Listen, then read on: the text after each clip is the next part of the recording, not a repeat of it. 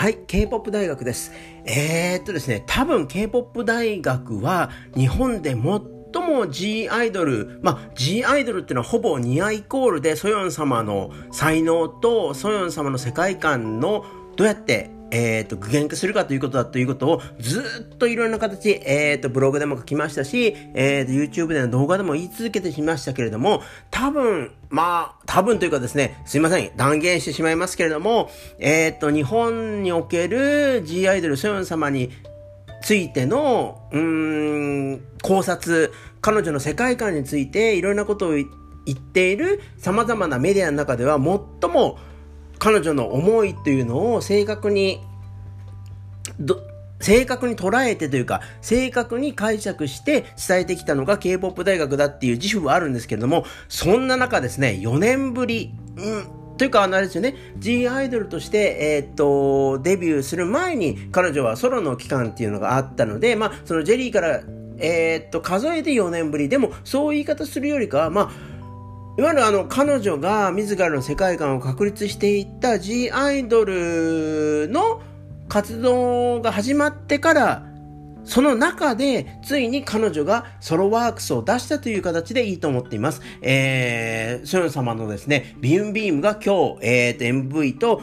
楽曲が解禁になりました。で、実はですね、僕は、あの、ティーザーイメージとか、あの、本当にこれすごいなと思ったんですけど、あの、キューブはすごい偉いなと思ったんですけれども、その楽曲が、えっ、ー、と、リリースされる前に、様々な、えっ、ー、と、彼女のイメージコンテンツというかですね、あの、その楽曲が生まれるまでの過程であるとか、彼女、ソヨンっていう人はこういう人なんだよっていう様々なコンテンツを発信していて、うわ、もうこれはすごいなと思いつつ、ただですね、例えばあのえー、事前に、えー、っと、見せられたティーザーイメージとか、あのー、事前にあの公開になっていた、あの、ちょっとしたあの楽曲のスニペットとか、その辺を聞いた限りでは、あれ？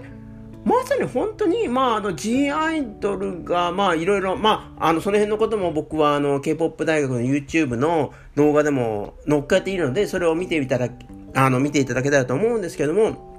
まあ、もろもろありつつ、事務所の事情とかですね、G アイドル自身の事情とかありつつなので、その、事前にいろいろ公開されたコンテンツを見た限り、聞いた限りでは、あれ？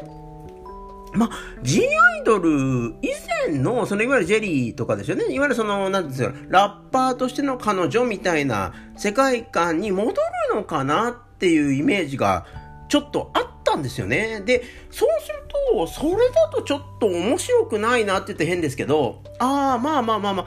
あ、あの G アイドルは、あの、いろんなこと、もろもろ含めて進めないから、まあ、その前の私で行くわよ、みたいなことなのかなと思ってたんですよね。ところがですね、いや、ちょっと今回あの、全曲っていうかあの、フルの音源を聞いて、で、あの、リリックも見たときにですね、もう本当に僕は自分がなんてバカだったんだろうと。あれだけちゃん、ちゃんとっていうか、あれだけ、あのー、思いを込めて、心を込めて、本当に G アイドルの楽曲をつぶさに聴いて、あの、ソヨンっていう、あのー、アーティスト、まあ、彼女、アイドルで、まあ、まあ、そこもすごいんですけどね、アイドルっていう役割も果たしつつ、アーティストでもあるっていうところは彼女の素晴らしさだと思うんですけども、そういうことについて書いていて、あの、ソヨンという女の子、女性はこういう人である。だから彼女はこういう G アイドルにおける、まあ、いわゆる、あの、端的に言うとゴシック路線ですよね。ゴシックな世界観を表すんだっていうことを書いておきながらですね、書いておきながらですよ。あの、ティーザーの諸々のコンテンツを見たときには、あれとかって思っちゃった僕はバカですよね。本当にバカだと、あの、今日解禁になった、えー、楽曲とかですね、V のフルを見て、えー、リリックを読んでですね、思いました。えー、というのはですね、このビームビーム、えー、っと、一見というか、あのー、一見ですね、僕もあの、最初にいろいろ公開された、あの、イメージ、ティーザーイメージとか、あの、ティーザーのムービーとかで、ああ、あれとかって思っちゃったんですけど、そうじゃないんですよね。あのこのビームビームの世界観っていうのは、実は、G アイドルでやっていた、あの、ゴシックな世界観、ゴシックな世界観の、もう、ほぼ裏返しでしかなかったというのは、それはつまり、私のもとに、つまりそれはどういうことかというと、私のもとに世界はひざまずくべきであるっていうことの裏返しの表現なんですよ。あの、そこの言い回しがちょっと難しいというかですね、よくわかんねえっていう方もいるかと思うんですけど、ちょっとこれから、えっ、ー、と、詳しく話しますけれども、あの、僕は、えっ、ー、と、ブログでも YouTube でのあの動画でも言いましたけれども、ソヨン様、G アイドルの世界観っていうのは、まあ、あの、ハンが、あの、スタートだったと思うんですけども、で、えー、っと、いわゆる、クイーンダムを経てのあのライオン以降はそれはもう顕著になっていったんですけれども、基本的にゴシックっていうのが、えー、トヨン様 G アイドルの世界観なんですよね。で、ゴシックっていう世界観というのは何かっていうと、この世界は間違っていて、この世界ではないところに本当がある。で、その本当の多くは闇の中にあるっていう世界観、その世界の捉え方っていうのがゴシックという表現の、えー、っと、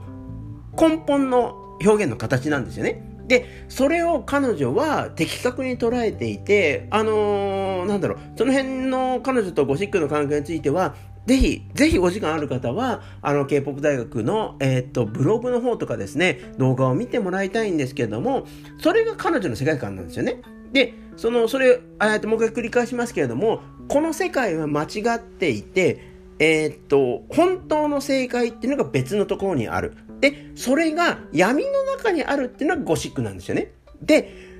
今回のビームビームっていうのは、もちろん、まあ、あの、いろんな形で見ても、あの、楽曲の構造とかですね、いろんなデザイメージを見ても分かっても分かるように、その正解っていうのが闇の中にあるってことは言ってないわけです。で、その歌詞というかですね、リリックを読んでいただけた方は分かると思うんですけども、彼女はえー、っと、実はこの一見ポップな、ポップなっていうことは、そのいわゆる、この、この世界の中、いわゆるあの、彼女は今回、あの、あれですね、ウェイトレスというか、あの結構、えー、っと、お店の中というかね、ショップ店員みたいな格好をしていて、こういうところに本当のことはあるのよ、みたいなことを、一見は、上背はそういうこと言ってるんですけども、でもですね、僕は歌詞を聞いてびっくりしたのは、そうじゃないんですよね、これ。あの、ビームビームっていうことであったりとか、あの、か、リリックの中に、サンっていうか、太陽の光っていうことがよく、あの、ものすごくいっぱい言われてるんですけども、つまりですね、このビームビームっていうのは世界の中に降り注ぐ、えっ、ー、と、光っていうのがたくさんあると。で、その、それは実はですね、私たちを騙す、騙すもので、実はその光の奥にこれがすごいんですけど、このビームですよね。ビーム、光の奥に本当のことがあるんじゃないのっていうことですよね。だから、いわゆるその、光が降り注いで平和的で楽観的な世界があるとして、でも、その先に、この光の奥に実はもっと本当の世界があるんじゃないのっていうのを歌ってるのが今回のビームビームなんですよ。これはですね、ちょっとすごいなというか、あの、彼女は MV の中であの演じていて、あのなんだろう、ショップ、ショッパーみたいな格好をしていて、その、その中でてんてこまいするというか、その中ですごく不思議なことに出会うっていうような、あのー、上背というかですね、そういった表層的なイメージを演じてると思いつつですね、でも、そういった世界の先、その太陽の光が着地点ではなくて、このビームが太陽の光とか光が差し込む、その先に本当のことがあるんじゃないのっていうふうなことを歌ってるのが、このビームビームなんですよね。あの、これが、なんだろう、表現においてどれだけすごいことかっていうと、あの、あれですまあ、いわゆるその、ある一部の人たちって、例えば G アイドルの表現っていうのは、あ、ゴシック、あ、分かる人だけに分かればいいような光の世界からは離れた別の世界があって、そこに真実があるんだよっていう、まあそれはすごく、あの、ロックミュージックの、あの、表現のコアであったり、だからあの G アイドルっていうのはすごくロックミュージックとの親和性が高いし、彼女自身も多分そういう心性を持っているんであろうっていうことは僕はブログにも書いたし、YouTube 大学の動画にも言いましたけれども、それは結構誰でもできることなんですよね。あの、まあ、こっちはそっちだし、でもこっちは、うちらはうちらで勝手に、まあ、あの、本当のことやるから、みたいな。あの、関係ねえよって言っちゃうことは、すごく、まあ、方法としては全然違うんですよ。それを突き詰めていけばものすごいことなんですけども、そのやり方っていうのはあるというか、まあ、そういうやり方もあるよねっていうことを言われかねないことでもあるんですよ。でもですね、このビームビームは、一見、その、多くの人が、あ、ああ、こういう世界いいよね、気持ちいいよねって言ってるような光が当たる世界があるわけですけど、え、でも、あなたたちがそう思ってる先には違う世界があるんだよっていう、その、いわゆるその、G アイドルで突き詰めた、その、ゴシック的な世界ですよね。反、反世界みたいなところの世界だけではなくて、もう一歩ですね、違う戦い方をしてるんですよ。もう、これは完全にソヨン様の別の形での戦闘宣言なんですよね、世界に対する。あの、私たちは自分たちの世界を作った。その中には闇の中に正解がある。その正解だ。だからこういう言い方したら正しいと思うんですけども、彼女は闇の中で正解を掴んだんですよね。で、その正解っていうのは闇の中だけの正解なのかっていう彼女は疑問を思ったんだと思います。で、そうではなくて、じゃあ、その闇の中、ゴシックな世界観の中で掴み取った正解っていうのは、その太陽が、太陽の光が差し込むビームビームな、本当に有頂天な、なんだろうな、お気楽な世界の中でも、本当のことなんだろうかっていう、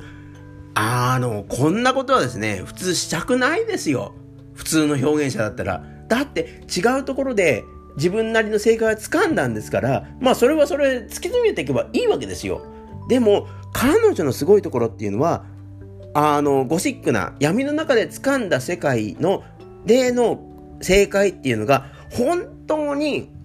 闇の中ではない光が満ち溢れるビームビームな太陽が溢れる世界の中でも本当なのかっていうことをもう一回問い直してるんですよね。こんなことをですね、やる。あの、ビリー・アイリッシュちゃんでさえ、自分のベッドルームの中が正解だって言ってて、その、それ以外の世界で起こることは正しくないって言ってるんですよね。そこでまあ、基本的には彼女の表現は終わってるんですけども、ソヨン様がすごいのは、いやいやいや、見つけた正解をもう一回世界にぶつけてるんですよね。これは、とんでもないです。こんな表現を今世界、まあ、K-POP を含めて、こんなことをですね、世界中のポップフィール、ポップミュージックのフィールドでやってる人はいないですよ。ソヨン様すごすぎという結論が今回の、えー、K-POP 大学のですね、ソヨン様のとてつもない、えー、ソロシングルビームビームに関しての考察でした。えー、いろんなご感想お待ちしております。すげえわ。